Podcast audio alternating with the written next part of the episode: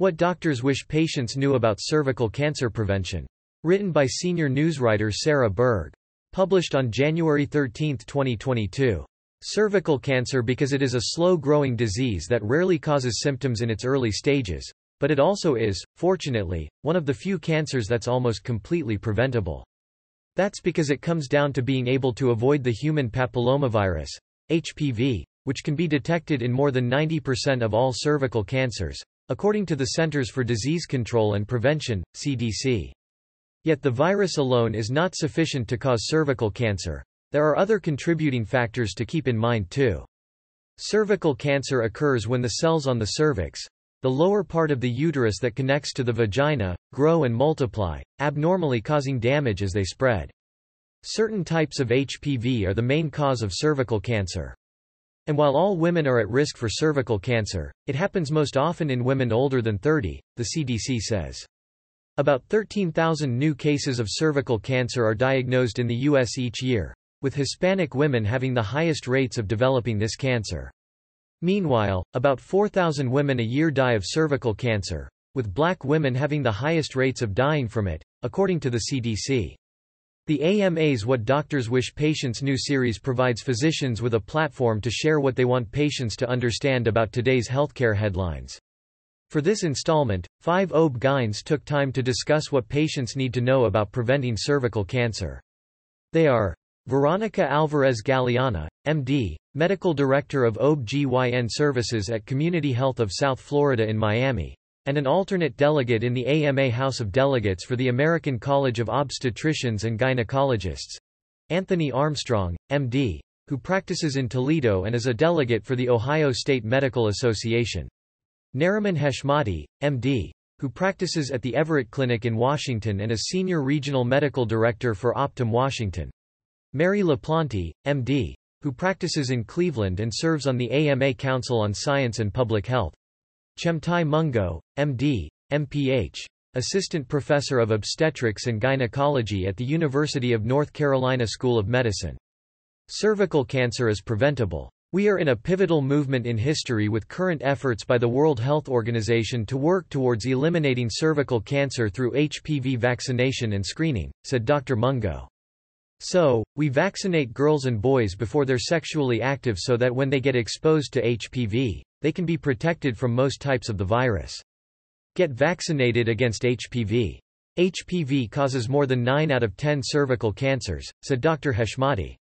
And HPV vaccination can prevent over 90% of HPV-related cancers. There are more than 100 HPV virus types, said Dr. LaPlante. Although the vaccine only protects against nine strains, it includes the ones that most commonly cause cervical cancer. All girls and boys should get the HPV vaccine and can start the series as early as age 9 with general recommendations for routine vaccination at age 11 to 12, said Dr. Heshmati. It is recommended that anyone up to age 26 receive an HPV vaccine and some older than that may want to get it after discussing it with their physician. The benefit of getting the HPV vaccine later in life is lower since many people have already been exposed to HPV by then, he added. The only reasons not to get the HPV vaccine are if you have had a severe allergic reaction to the vaccine or a component of it before or if you are currently pregnant. You actually want to give the vaccine to the adolescent before they have sexual intercourse.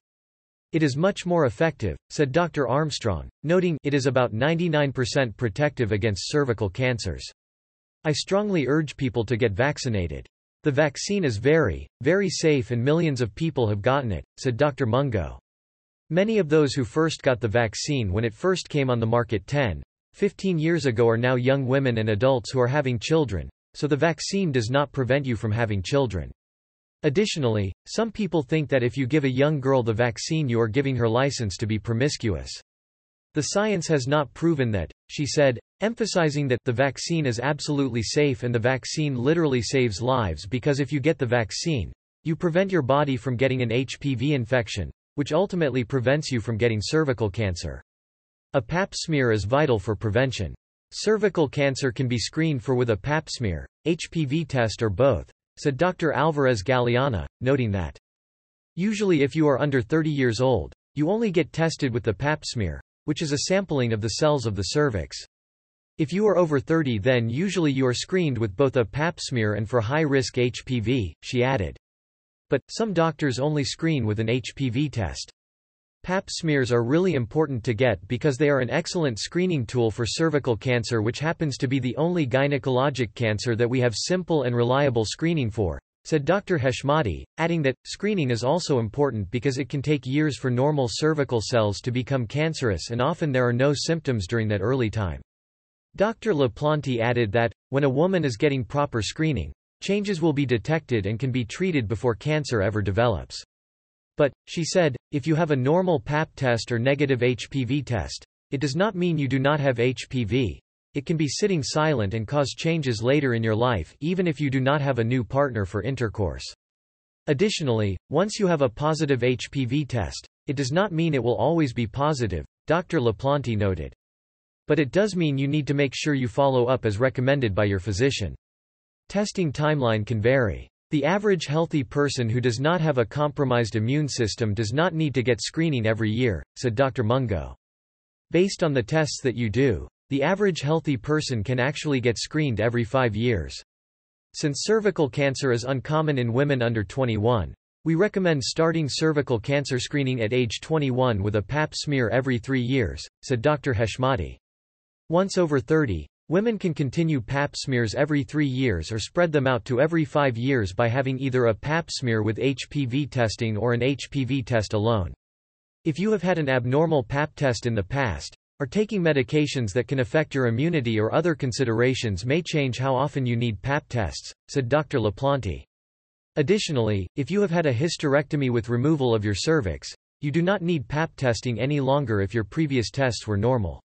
Women over 65 can often stop screening if they have no history of abnormal cervical changes and a series of recent negative PAP or HPV tests, said Dr. Heshmati, adding that, some women who have lower immune systems such as those with HIV may need more frequent screening. Don't assume you had a pap smear. Just because a doctor or other provider uses a speculum, the device that goes in the vagina during a pelvic exam to be able to see the cervix and obtain samples if needed, doesn't mean that they had a pap smear, said Dr. Alvarez Galeana, noting that, a speculum exam can be done for many reasons other than to get a pap smear. For example, if you had a speculum exam in the ER, it is almost certain that you didn't get a pap smear. Most likely they were doing the speculum exam to help diagnose another condition related to the symptoms that brought you to the ER in the first place, she added. Patients are told their results are normal and they assume the pap smear was done so then they think they don't need to be screened, but that is not the case. Understand your risk level. Anybody with a uterus and cervix is at risk of cervical cancer, said Dr. Mungo, who noted that, some people were born with a uterus, but had part of the uterus removed for surgery. But if the cervix is still in your body, then you're at risk of cervical cancer. The most common risk is exposure to HPV, which is a sexually transmitted infection, said Dr. Alvarez Galeana. Having multiple sexual partners, having a partner who has had multiple sexual partners, and having had an earlier age when becoming sexually active are associated with a higher risk of exposure to HPV. Other factors that increase the risk of cervical cancer are a history of abnormal pap smears, smoking, HIV, other immunocompromised states, and having a mother who took diethylstilbestrol, a synthetic form of estrogen, during pregnancy, she added. Practice safe sex. The more sexual partners you have, the more likely you'll be exposed to HPV. So you might keep getting exposed, said Dr. Mungo. That's because there are multiple strains, which ultimately then your risk of continuing of HPV is higher. Using a condom with partners, especially when young, is important to prevent all sexually transmitted infections, including HPV, said Dr. Alvarez Galeana. HPV can also be spread during anal and oral sex so measures should be taken to prevent it using barrier methods. Quit smoking. If you're a smoker, it does depress your immune system and you're not able to clear HPV, said Dr. Mungo. It basically has something to do with suppressing your immune system and the ability of your body to clear infections. In fact, Invasive cervical cancer is up to three times more prevalent among women who smoke now or used to smoke, she explained. The risk rises with the duration and intensity of smoking. Exposure to secondhand smoke also increases the risk, but to a lesser extent. Not smoking is a great way to lower your risk for many diseases, including cervical cancer, Dr. Alvarez Galeana said. Symptoms mean an advanced stage. Early on, cervical cancer may not cause any symptoms and that is why cervical cancer screening is so important, said Dr. Heshmati. Once cervical cancer has started to result in symptoms, it likely has already started to spread. The first signs of cervical cancer are often abnormal bleeding or watery vaginal discharge, Dr. Heshmati explained, noting that, once cervical cancer is more advanced, symptoms may be more noticeable such as pelvic pain and difficulty peeing.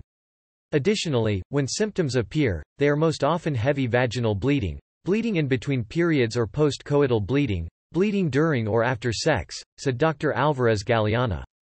There's about a 5 to 10 year period, especially if you have a healthy immune system. When you have what we call pre-cervical cancer, Dr. Mungo said. So when we do the pap smear, we're really looking for abnormal cells under the microscope which have no symptoms, she added. And that is a stage where you can treat the pre-cancer and literally eliminate the possibility of this person getting cervical cancer. Further testing may be needed. If an abnormal pap smear is found, the next step is a colposcopy, which is a procedure where a colposcope, microscope on wheels to look closely at the cervix, is used to look for abnormal cells on the cervix, said Dr. Alvarez Galeana. A biopsy is taken and depending on the results, a repeat PAP is done within one year, or an excisional or ablative procedure is done. She added that, these procedures help prevent pre-cancerous lesions from continuing to develop into cancer. Know when to visit your doctor. When you are considering becoming sexually active or at 21 years old, you should begin yearly gynecological exams, Dr. LaPlante said. You should also see your OB-GYN if you have irregular bleeding, bleeding after intercourse or foul-smelling vaginal discharge. Anytime you have concerning symptoms such as vaginal bleeding, it is important to see your doctor, said Dr. Heshmati.